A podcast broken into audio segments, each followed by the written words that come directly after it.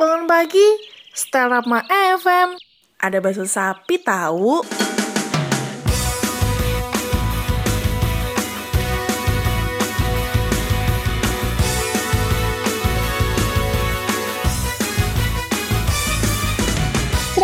Rapma FM The first edutainment channel in Solo. Halo Kampus Brainers Wah pagi-pagi kali ini kamu bakal ditemenin nih bareng Salma dan juga Nindya Di program Bahasa Sapi. Bangun asik, sehat oke setiap pagi.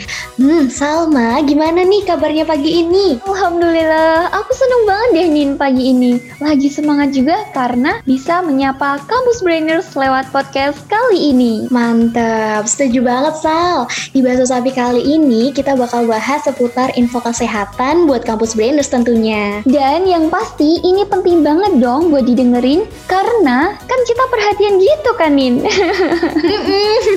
oh iya, bentar lagi kita kan bakal Idul Adha. Kamu pengen buat apa nih Nin? Hmm, kalau aku suka bakso sih Salma atau mungkin aku bakal bikin steak. Jadi kerasa lagi makan mewah gitu di rumah. Kalau Salma nih gimana?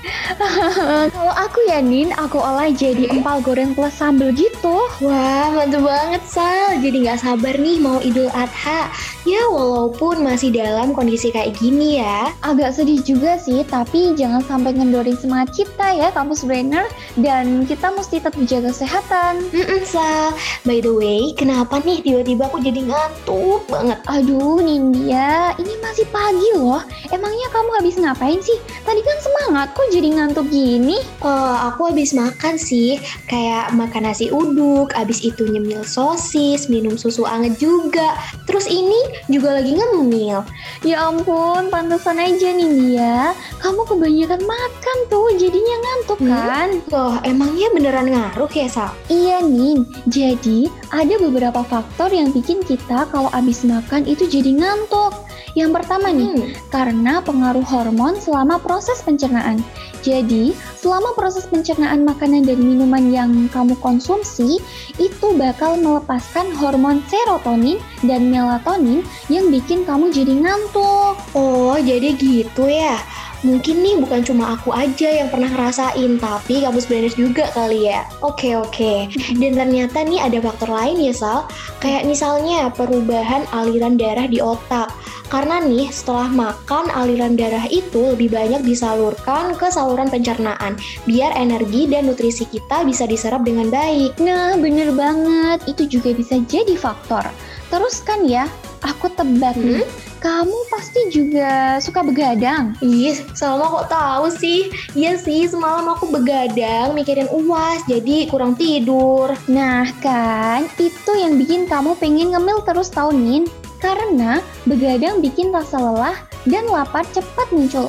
Jadi ya, mending buat kampus brainer sama Nindya mulai jaga pola tidur. Paling nggak 6-8 jam lah ya. Terus mesti rajin olahraga dan menghindari stres. Hmm, Salma perhatian banget deh. Kayak kamu tuh yang tahu gitu loh kebiasaan aku sama yang lagi dengerin ini nih. Iya oh iya iya. Iya kan? Eh, terus nih nyinggung-nyinggung tadi soal olahraga ya Sal. Ternyata kurang olahraga itu juga jadi faktor gampang ngantuk setelah makan. Karena kan berpengaruh di kekuatan, daya tahan tubuh kita, sama efisiensi kerja sistem kardiovaskular. Selain itu, mungkin yang gampang ngantuk nih kayak aku, setelah makan itu karena kurang minum air putih, terus kurang zat besi, dan sering konsumsi makanan cepat saji. Kalau Salma nih gimana? Suka makan eh, hamburger gitu-gitu nggak? Kok tahu aja sih Nindya?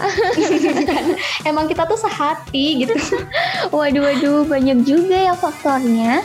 It's Hmm. tapi masih ada satu lagi nih nih yang jadi faktor ngantuk abis makan. Ini berkaitan ke gangguan kesehatan juga loh. Misalnya ya, buat yang punya Hmm. sakit diabetes, anemia, Hmm. hipotiroidisme, intoleransi makanan, dan gangguan pernafasan saat tidur. Hal ini yang mesti bikin kita aware lagi. Kalau gampang ngantuk yang udah over, mesti Hmm. dikonsultasikan ke dokter juga ya kampus brainers. Hmm, 100 nih buat Salma, bener banget tuh harus dicatat ya kampus brainers.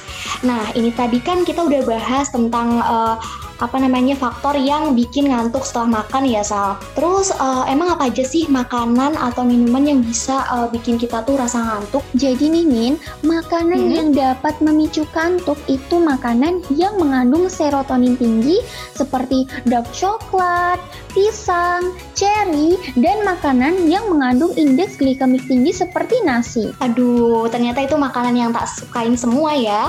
Jadi mungkin nih kampus brainers bisa memilih makanan yang tepat untuk dikonsumsi dan jangan berlebihan. Apalagi di pagi hari harus memilih makanan yang bergizi sesuai dengan porsi yang mencakup karbohidrat, protein hewani, protein nabati, sayur-sayuran, sampai buah-buahan. Wah, nice info nih berarti ya kampus brainers, ingat, segala sesuatu yang berlebihan itu tidak baik.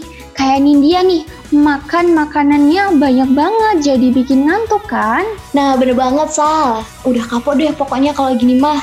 Tapi kayak yang dibilang sama tadi, yang berlebihan itu kan gak baik. Sama kayak durasi kita di podcast ini nih. Meski rasanya masih pengen nemenin kampus brainers ya, tapi kan kita mesti beraktivitas juga. Ya sekali-kali lah nabung rindu sama program Baso Sapi next day-nya. Iya nggak Sal? Hmm, nih setuju banget. Kalau gitu itu tadi ya informasi kesehatan dari Salma dan juga Nindya. Semoga yang baik-baik tadi bisa diambil poinnya dan yang nggak baik jangan dicontoh ya ya. Abis ini kampus hmm. brainers bisa beraktivitas sambil dengerin podcast-podcast Rapma FM lainnya juga. Sip-sip Salma, keren banget. Kalau gitu nih Nindya mau pamit undur diri. Salma juga pamit. Akhir kata, terhormatlah bagi yang berprestasi. Dan berprestasilah dengan tetap menjaga kehormatan. See you kampus brainers. See you.